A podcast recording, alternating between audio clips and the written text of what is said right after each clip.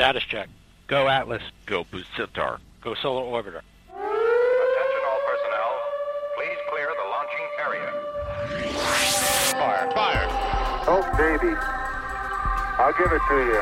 That was really good. Yes, it does. It's dead on. Okay, keep the chatter down in this room. Are you ready to begin? Yes, I'm all set, yeah.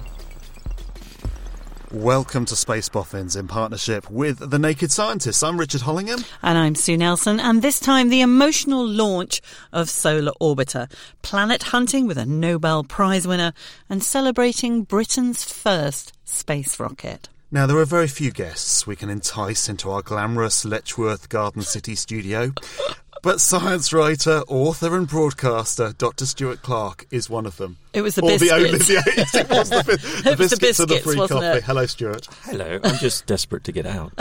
Not not of the studio, you mean. I mean, that's... It's, it's compact, let's put it that way. Now, I've got to admit that um, I'm a, a little bit of a philatelist in that... Ever since I was a kid, I had a stamp album. I sort of collected stamps for a long time until I donated my entire album to Blue Peter for a Blue Peter appeal.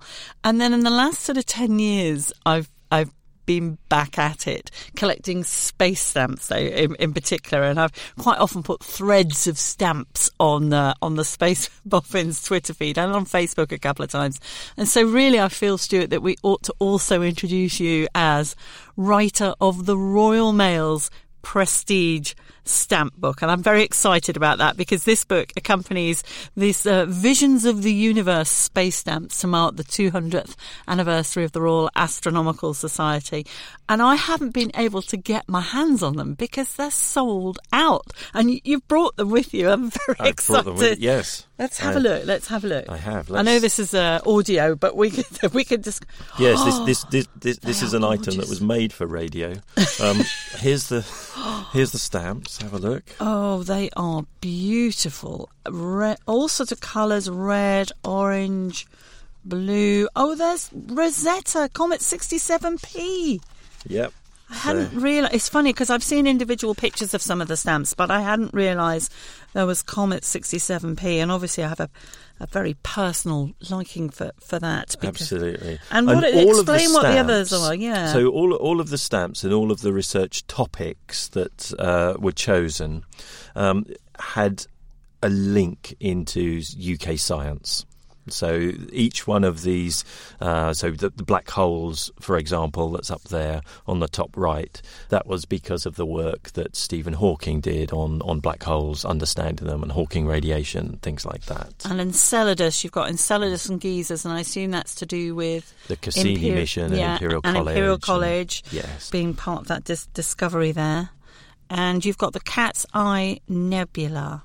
That's that beautiful red with a blue centre. Yes, and this was particularly important for historical reasons in the U K because of William Huggins and the spectroscopic work that he did on the Cat's Eye Nebula. And William Huggins in the nineteenth century was a very, very prominent member of the, the Royal Astronomical Society, an early member. And we have pulsars, which uh, I'm assuming Jocelyn, Jocelyn Bell Burnell. Absolutely. Airway. And what you don't know is that the uh, the Royal Mail, um, they do a yearbook every year. And so I've just written a chapter in the yearbook all about the, the pulsars there, based on the stamps and uh, the story of, of Jocelyn Bell. That's great, isn't it? It's a great way to get sort of space and astronomy to a, a wider audience. Uh, and these are absolutely. genuinely, we're not making this up, they're genuinely hugely popular.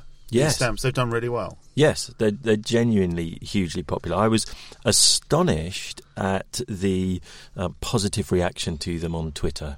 You know, they, they it, it created a real moment of wonder. Yeah, well, let's say they are stunningly beautiful, and I would uh, I would search my handbag before you leave, Stuart, because these might have disappeared through stellar hands. They are lovely. So. Well, I'll tell you what, Sue. The Royal Mail, as you can see here from uh, from them scattered all across the desk, they were very generous in, in what they sent, and they sent me multiple copies of the first day cover. Ooh. So if you would like a first day cover... Oh, wow! Um, please accept that as a gift. Oh, thank you so much. Gift giving on Space Boffins. Oh. This is great. We should have this as a regular feature. Oh. In fact, there is another gift coming up very shortly. So to all stations, this is O D on the briefing loop, and we have solar array deployment. Now, that was recorded in the main control room at the European Space Operations Centre, E S O C, in Darmstadt, Germany. It's the moment we knew Solar Orbiter was safely on its way to study the sun. Solar Orbiter was built in the U K, in fact, just down the road from here in Stevenage. And the European Space Agency mission's fitted with a special heat shield, enabling it to take the closest ever pictures of the sun and the first of the poles. Now, I was commentating on the launch for E S A, which was, well, it was, it was more an emotional experience than, than I expected, and I think than I'd experienced before with these with these commentaries. Uh, E S A's senior advisor for science and exploration, Mark McCaughrean, was speaking at a press event for the launch in a, in a nearby room, and uh, we had a chat afterwards. We watched along, and of course things went very well, and the, the launch went perfectly, the acquisition of signal, the solar arrays, and uh, of course that's how we like it. Uh, we like things to be, as we call it, nominal.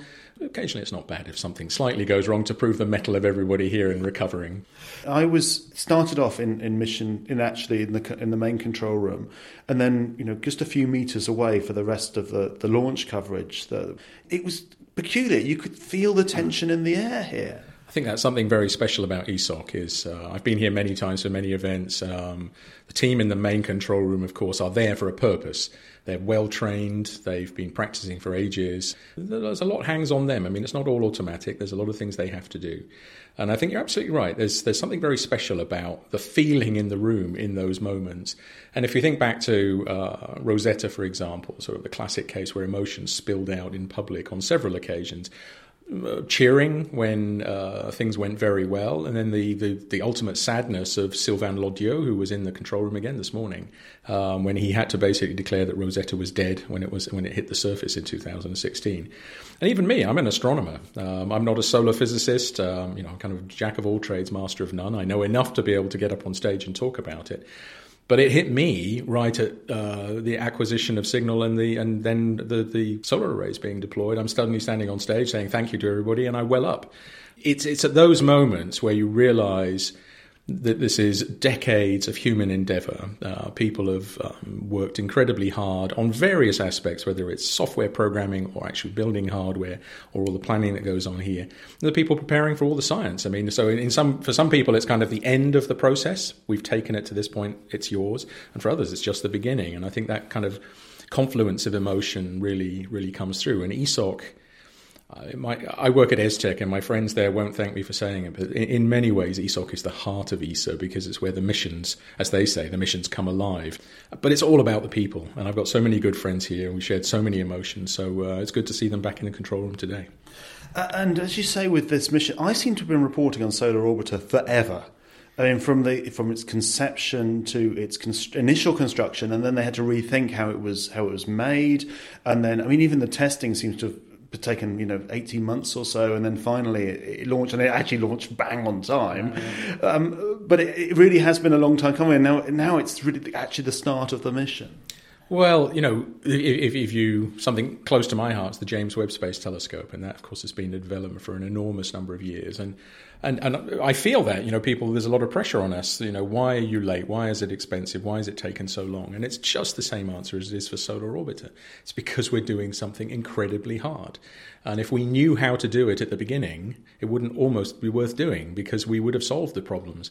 So scientific community is very good at setting colossal challenges in terms of, you know, what they want to achieve and how that flows down to, you know, what kind of spacecraft, where does it need to be, what instruments. But almost by definition, nobody's done this before. So Solar Orbiter has been challenging technologically, managing that five hundred degrees centigrade on one side, minus two hundred on the other. I mean, to the point, and as I, you know, I, I regret every time I mention it, but it's a lovely story, is the fact that it's got charred animal bones on the front. You know, that that was the solution. That was not known at the beginning, and that was found later on. But so many other aspects of the of the way the mission's been put together, the electromagnetic cleanliness, um, managing power. I mean, it, it just one of these, these these little stories.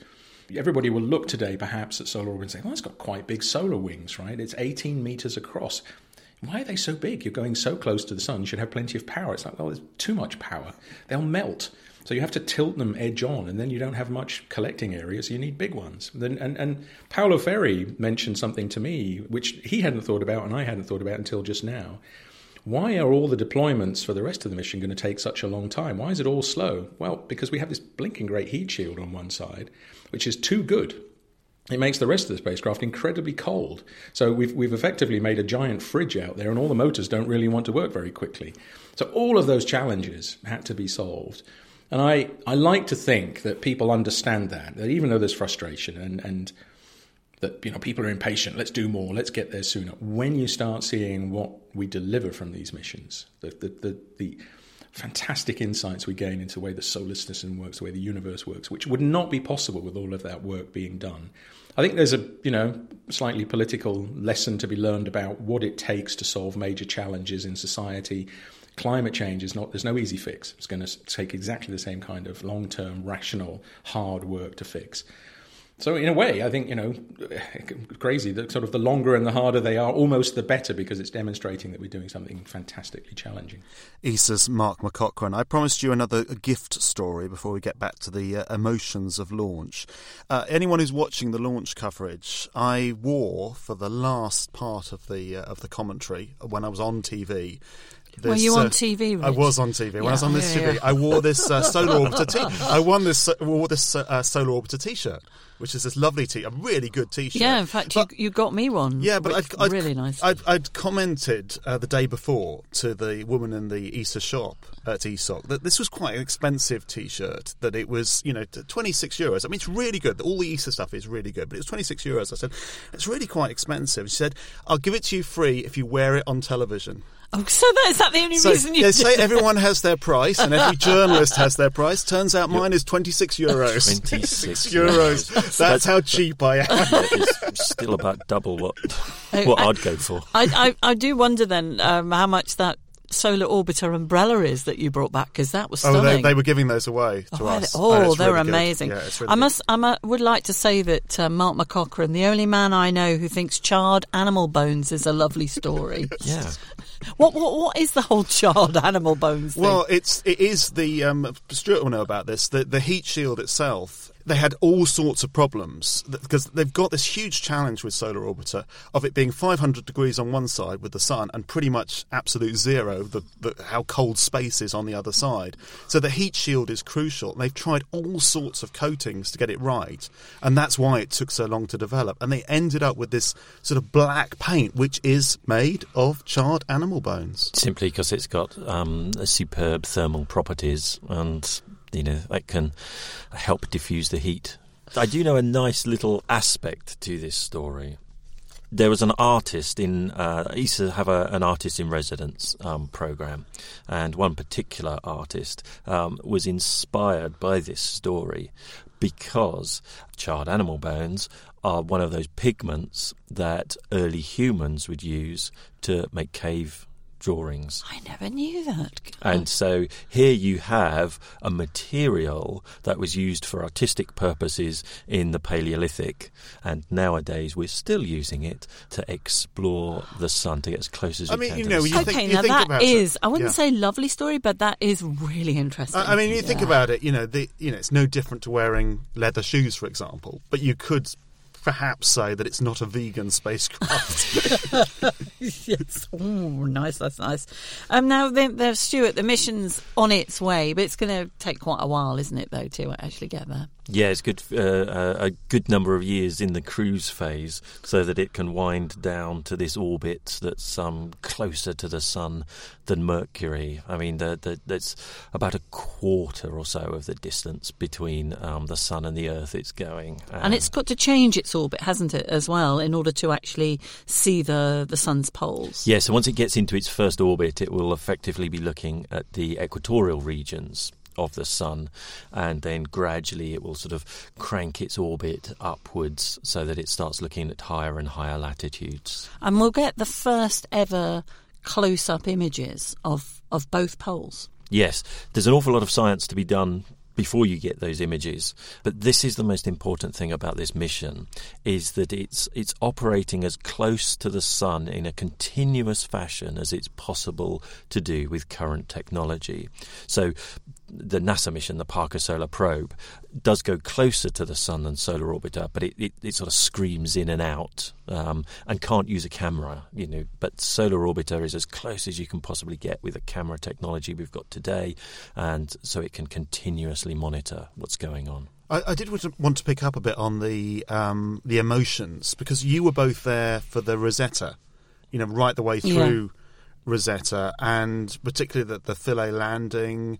Um, and I, I don't know whether, you know, we all see, saw those images of the, that final switch off, which was really, really poignant, of the spacecraft. Did you get the same sense then? Because I, I really felt that, you know, I've, I've done a lot of these these launches, but I really, I hadn't felt that sense of emotion quite the same. Yes, for me, the the switch off. I was there for, um, I was in E S O C for Wake Up, and for the whole week of the landing, and then there for the, the final end of the mission. And the the wake up was probably the most um, uh, unexpected one for me. Be- so they know this, because this was Rosetta. It had been out there for quite a while, hadn't it? And they know it. They know it's working. Three years in hibernation, and the, it. The, the most important thing was that this was the spacecraft waking up on its own. It wasn't that you sent a signal to say, wake up. This was that you had to have programmed all of this from launch, and then it would go through this hugely long program of spinning up and finding Earth, warming up, and then uh, you know uh, sending its signal back to Earth. It was completely automated, and you didn't know. And like uh, you know, like the best actor uh, putting on the best story, it was about fifteen minutes late. There'd been a reboot fifteen minutes into the beginning of this process on like the Madonna, spacecraft. Like yeah, Madonna. Just knows how to make an entrance. So it wasn't long enough for people to give up hope, um, but it was long enough for people to start to worry. And then, of course, bang, the signal came through. It was the most extraordinary moment. Having said that, the landing and oh, all of yes, that, yeah. oh, my oh, goodness yeah, me. Yeah, yeah. So, and that's I quite like that, because... I I think there was a tradition of, particularly, I think the Europeans not making any expression at all, to the point where you you would like, sorry, when did it happen? You know, if you're sc- scrolling through the footage or something, because you actually can't tell. Mm-hmm. Um, the Americans, um, you know, had got the whoop, whoop, whoop, whoop thing, you know, very early on. No, you, you know immediately. And, um, yeah, I, I do... I do like it now that they've let through, because it gives some of that feeling, because it does give people an idea of, of what it means to them. And I think with Solar Orbiter, particularly people like Lucy Green, who, you know, we've had on the podcast, and who's a solar physicist. She's been involved in the Solar Orbiter mission for a long time. Like you said, Rich, I feel as though I've been doing interviews on Solar Orbiter for the past four hundred years. It just goes back that long. And no wonder, because if I was one of the scientists who'd been involved right at the start and and going through, and then you wait and you wait, and obviously you're working on other things, I think I would shed a tear too. Yeah, just the thought that finally, finally it's launched. Mm. And then actually the real wait then begins. yeah, yeah, yeah. I remember um, writing for E S A a good many years ago now, and I can't remember which particular launch it was. Um, but this engineer, uh, he did let his guard down in the interview, and he said to me, "I will feel very emotional when it launches." He said, "Because my job is done, but I will also know I will never see that spacecraft again. That, you know, I've spent every day for the last five or more years, ten years, with that spacecraft, and I will never see it again. So I will shed a tear at launch." Oh, that's lovely. I should mention the uh, Solar Orbiter mission is supported by the U K Space Agency, who also very kindly support the Space Boffins podcast. Oh, do you want to say that again? No, do you want to say that on mic? Do you no, want to say thank you? Right, thank you. Thank you. It sounded about the same. Uh, yes. In a moment, a first for... The, yes, thank you. Uh, in a moment, a first for Space Boffins, a Nobel Prize winner. This is the Space Boffins podcast. We're in partnership with The Naked Scientists. You can find us on social media, and we'll put some pictures up um, of today's recording and also some of those beautiful stamps, uh, as well as some of the ones I've got in my collection, actually. That will give me an excuse to hunt out a few of the more unusual ones, as well as a, a chance to uh, put up these gorgeous ones uh, for the Royal Astronomical Society. Well, on the subject of the Royal Astronomical Society, funny you should mention that. Uh, we must also encourage you to listen to another great new space podcast. It's the new astronomy podcast from the Royal Astronomical Society called the Supermassive Podcast, uh, presented as in supermassive black holes. You probably got I, that. I, we got that. You yeah. got that. Go. Yeah. Ne- um, ne- never explain a joke. Really. No, okay, no. He's not an idiot. Anyway, it's called the Supermassive Podcast, presented by astrophysicist Doctor Doctor Docker, presented by astrophysicist Doctor Becky. I, pr- I want a Docker. Docker. My granddad was well, a Docker. That, Go not? on, don't matter. That would be that would Come be a good niche Come podcast, on. wouldn't it? A space podcast specifically for Dockers. Yeah, yeah. Um, anyway, the Supermassive Podcast, presented by astrophysicist Doctor Becky Smethurst and Boffin Media's Izzy Clark. Now, uh, before Christmas, a Soyuz rocket lit up the night sky in a launch from the European spaceport in French Guiana. Now, let's enjoy that countdown en français. Attention au décompte final. ten, nine, eight, seven, six, five, four, three, two, unité, top décollage.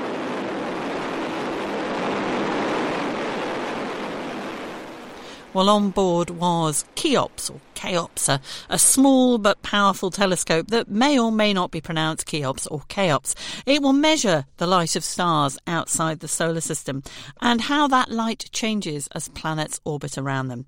Now, the three-and-a-half-year mission will build on the work of the Kepler and TESS missions. It's led by Switzerland in a partnership between E S A member states and will examine up to five hundred targets. There are currently now over Four and a half thousand known exoplanets, which is quite a leap since Michel Mayor and Didier Queloz discovered the first exoplanet orbiting a sunlight star in nineteen ninety-five, an achievement that last year saw both men jointly be awarded the Nobel Prize for Physics. Well, CHEOPS concludes its commissioning phase this month and will soon start its science mission. Didier Queloz is chair of the CHEOPS science team and splits his time between the U K and Switzerland as Professor of Physics at Cambridge and Professor of Astronomy at the University of Geneva. So I caught up with him, sadly in Cambridge, not Geneva, and began with a simple but important check. Is it CHEOPS or CHEOPS? CHEOPS looks, looks, I think, better because it's a bit of a... a game between Switzerland, C H, and then CHEOPS, of course. I mean, the CHEOPS, I mean, the Egyptians, so, and I, I don't really know. I mean, in French it's CHEOPS, in English maybe CHEOPS, because the way the English is done. So I don't I don't think there's a proper way to do it. Well, good, I'm glad it's... I think there's a lot of... Uh, let's be let's be open-minded these days. It's good to be open-minded to differences. Yeah, and, and, I mean, and that choice of name is quite significant, isn't it, in terms of what the telescope is doing? Yeah, I think what the name is trying to capture is... First, it's the first time that Switzerland is leading on a satellite, a scientific satellite.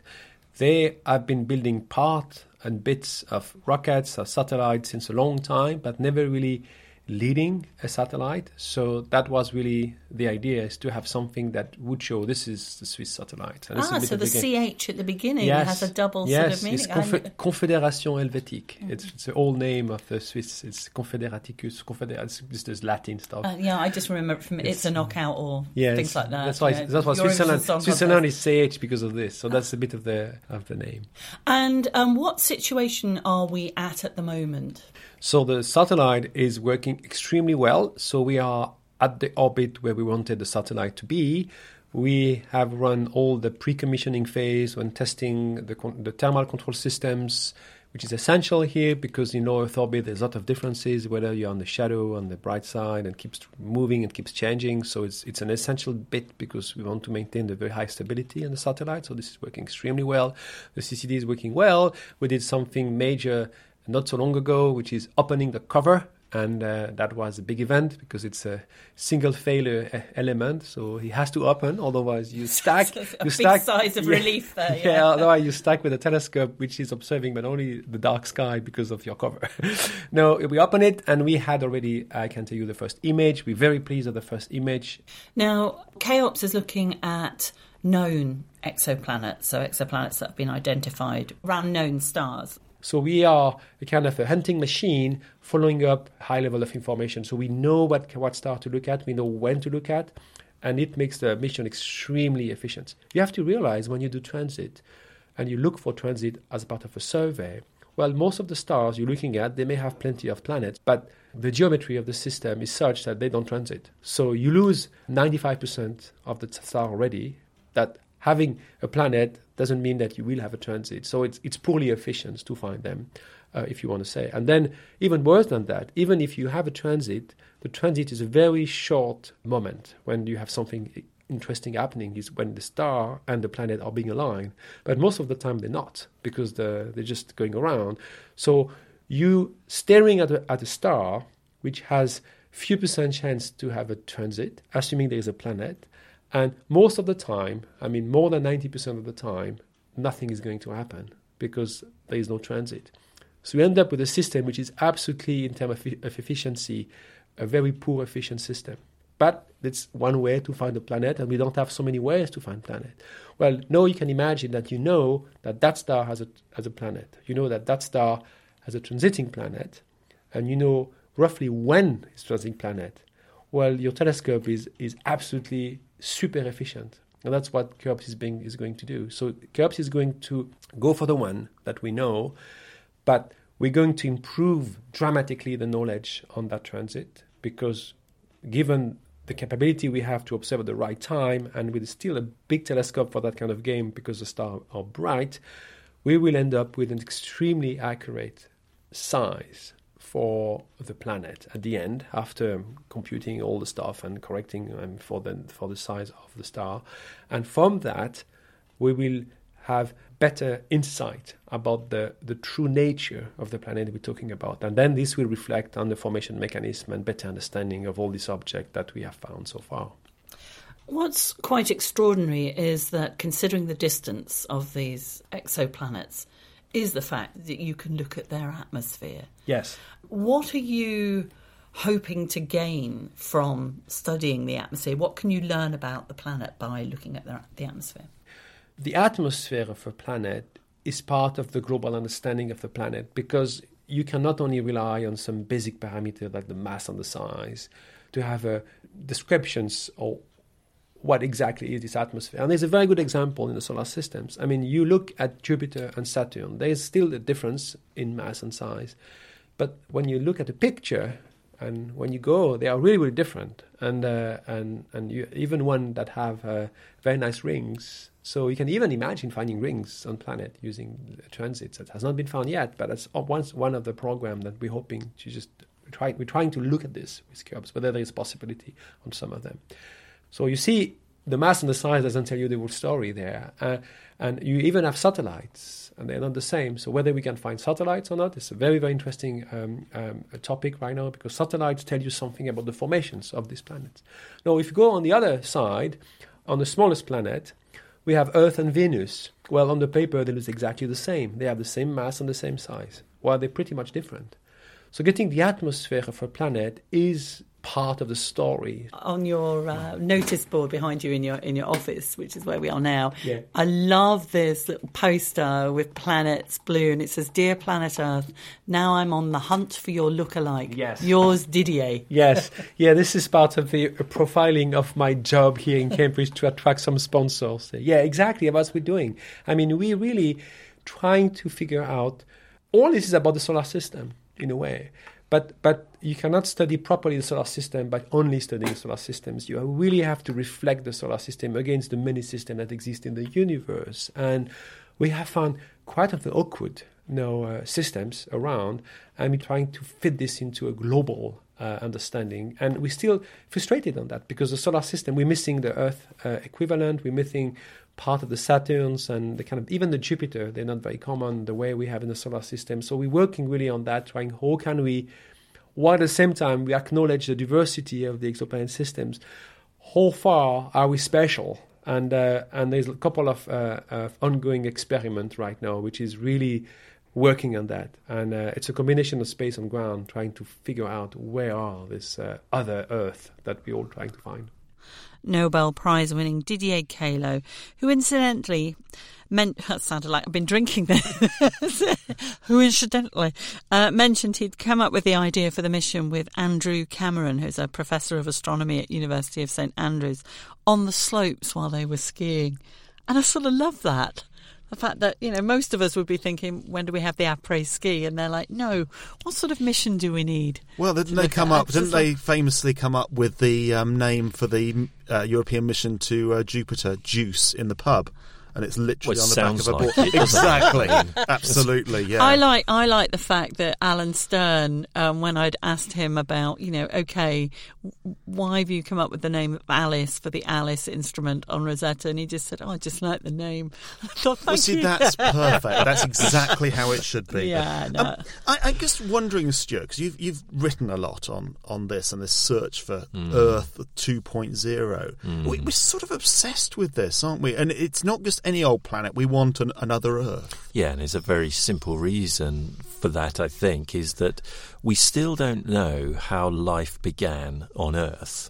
And so if you're going to look for potentially habitable planets, you sort of take the unknowns out of, of, of the equation, if you like. And so the best thing to do is to try and find the exact copy of Earth, um, because then you say, okay, if it happened on Earth, then it could potentially have happened there as well. And so it just takes some of the sort of uncertainty out of it. But also, we're just obsessed, aren't we? We want to know how special or different we are. I think it's a super important question. Yeah, no, so do I. I like the fact that, you know, as CHEOPS has sort of launched and gone off, we've also said farewell to another big telescope, which is Spitzer, which recently um, officially ended. Mm. I mean, what would you say its legacy, Spitzer's legacy, has been? This after sixteen years in operation.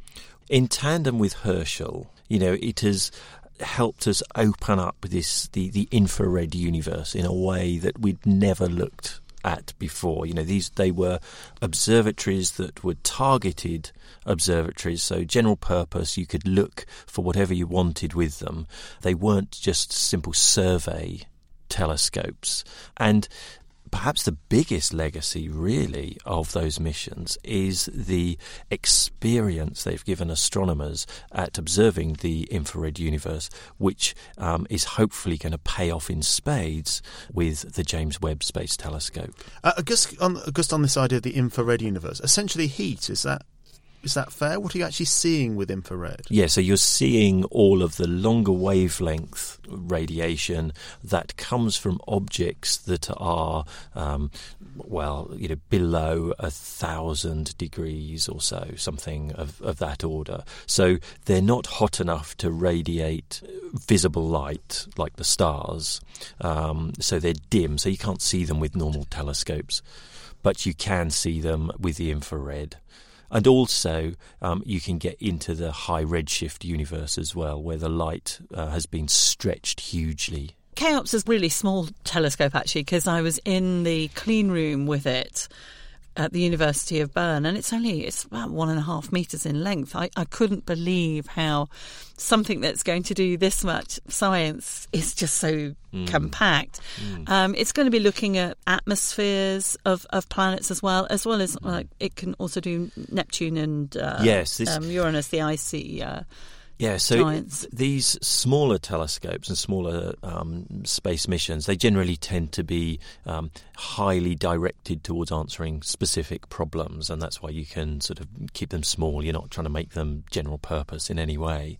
And I think one of the most important things that um, CHEOPS has to do is um, to investigate these super-Earth planets. So these are the ones that are between the mass of the Earth and Uranus and Neptune, so between about one and five times the mass. Often call them mini-Neptunes, of, don't they? Super-Earth mini-Neptunes. Mini, yes, yeah. and, and you've hit the nail on the head there, because at the moment we don't know which side of the fence each individual one falls. We don't know whether they're large rocky planets or small gaseous ones, but the hope with CHEOPS is that you can measure their, their radii so accurately that you can then get their bulk densities much more accurately, and that will and allow us to determine what, yeah. whether they're rocky or whether they're gaseous, which has huge implications for whether they may or may not be habitable. Well, as you'll know from this podcast, the U K does a lot in space, but there's one honour the country holds that perhaps isn't something to shout about. Britain is the only nation to develop a successful rocket launcher, launch its own satellite, and then abandon the programme. Uh, the satellite was Prospero, uh, launched into orbit in nineteen seventy-one. The launcher was Black Arrow, which made its first successful test flight fifty years ago in March nineteen seventy. Now, about uh, twelve years ago, when uh, podcasts were in their infancy, we made a series of podcasts for the predecessor of the U K Space Agency, B N S C, on Britain's space history. And uh, one of these podcasts was about Black Arrow, and I spoke to an engineer involved in the programme, Richard Tremaine-Smith. To most people in Britain, Farnborough means the September air show, when for a week the latest products of the aircraft industry are on show to the world. It is also the home of the Royal Aircraft Establishment, the government centre for research into the problems of space and high-speed flight. At that time, I was uh, an apprentice working in the Royal Aircraft Establishment in Space Department, as it was called. This was a, a very inspiring time when uh, we were building satellites, we were building rockets, and we were gradually getting the two to come together. We'd been using the Americans, the Scout launcher, to launch our early satellites, and then uh, through a string of events, starting with Black Knight and then into Black Arrow, we had our own launcher to launch our own satellite, so that in nineteen seventy-one we became the sixth country to actually launch their own satellite on their own rocket. That's almost where it stops there. What sort of rocket was Black Arrow? What was it capable of? By today's standard, it was a very small rocket, but it was a small satellite we wanted to launch.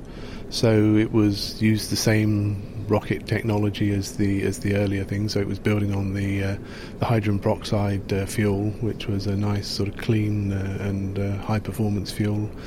And we were able to uh, go through to four launches of that particular rocket, and on the, the fourth attempt we put the X three satellite into orbit, which became known as Prospero.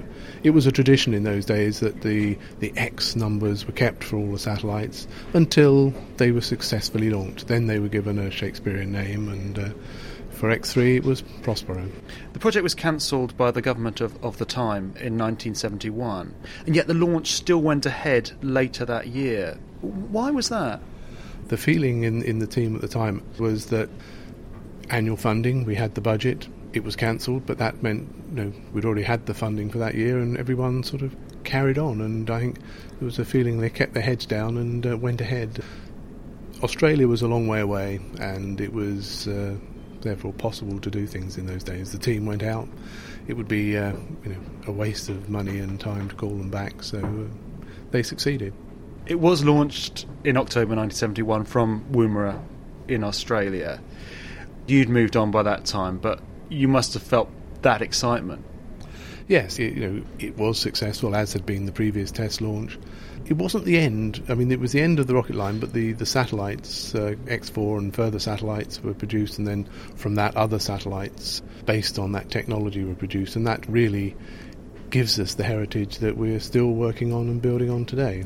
Richard Tremaine-Smith, who worked on Prospero, launched by Britain's Black Arrow.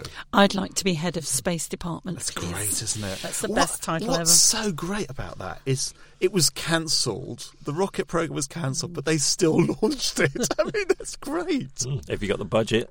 Yeah, they've got the annual budget. We've got it. The budget. We're going to do it. Yes, it's the equivalent of everybody saying, oh, it's it's nearly the end of the tax year. Quick. It's exactly order, that. Order this. Quick, get it launched. I mean, I think it's a, a little unfair to talk about it. Oh, it's, you know, in retrospect, it seems a crazy thing to do, to have cancelled this rocket programme. But, Stuart, this was kind of ahead of its time, really, Black Arrow. Yes, it was really. And I also think um, that, you know, one reason for continuing and doing that launch anyway is that the it wasn't just the launch, it was the satellite that they were that they were sending up. So Prospero, as it became, that had a number of experiments on that were designed to understand the space environment so that telecommunications satellites could be built in a more um, space-hardened way. So there was clear value in continuing um, with that mission. Um, The problem, I think, with um, Black Arrow was that it could only launch these small satellites. And that was fine for these sort of experimental uh, things, but the kind of telecommunication satellites that they were envisaging that they would then go on to launch were just much larger, and there didn't seem to be an appetite for scaling that rocket up and building bigger launchers. And so um, the the program came to an end. And so now there's the market for, for small satellites, as we know from from SpaceX, OneWeb, all these multiple constellations. And you know, Black Arrow would seem perfect now, but fifty years ago there just wasn't really the market for that. Absolutely. So with the um, miniaturization of technology over these last decades, you know, now we really do have a market for these small satellites that simply didn't exist in those days. And we should also say that, of course, as a result of, or partly as a result of Prospero, the U K did develop a very successful satellite industry. Absolutely. And built, you know, a good proportion of the world's communication satellites. So. Yes, and the Black Arrow um, program itself was like a spin-off of the ballistic missiles program. So it was it it, it, it was like a um, just trying something else out with these missile technologies to see what um, what they could do. Now, all that shuffling in the background is, is my co-presenter taking pictures and, and looking at space stamps. Sorry, yes. Um, but you, as you, Sue, pointed out yesterday, with these headphones, and it only just occurred to me when I was looking at Stuart, and I couldn't, then I couldn't get the thought out of my head, they do make us look like Cybermen. Oh, yeah, absolutely. They've got this wire arrangement over the yeah. top, these, these new headphones, oh. yeah. And on that thought, uh, yes, I, I actually, before before we finished, I did want to just pay a very brief tribute to Heather Cooper, who for a generation of people was a, a real sort of breath of fresh air. Um, an astronomer, but she was also really known for presenting space programmes as well, like the, the Planets in nineteen eighty-five, the Star... Stars in nineteen eighty-eight. I actually did work with her a couple of times in the nineteen nineties, um, maybe a bit later too, actually, in the two thousands, when um, at one point the Beagle two lander was going to have its control room at uh, Leicester mm. in the National Space Centre, and I had to interview her live for the for the one o'clock news, and she was always bubbly, very professional, and uh, I know a lot of people were very, very fond of her. And uh, yes, I, I um, you wrote a, a, a lovely obituary of her in the Guardian. Yeah, thank you. Yeah, it was uh, it was a it was a pleasure to do that um, because it, uh, it it made me uh, reflect more on her legacy and realise how considerable it is, and I realised that. It seemed to me as if she was really one of the first people to take you inside these observatories. I remember in her um, Planets and the Stars programs, mm.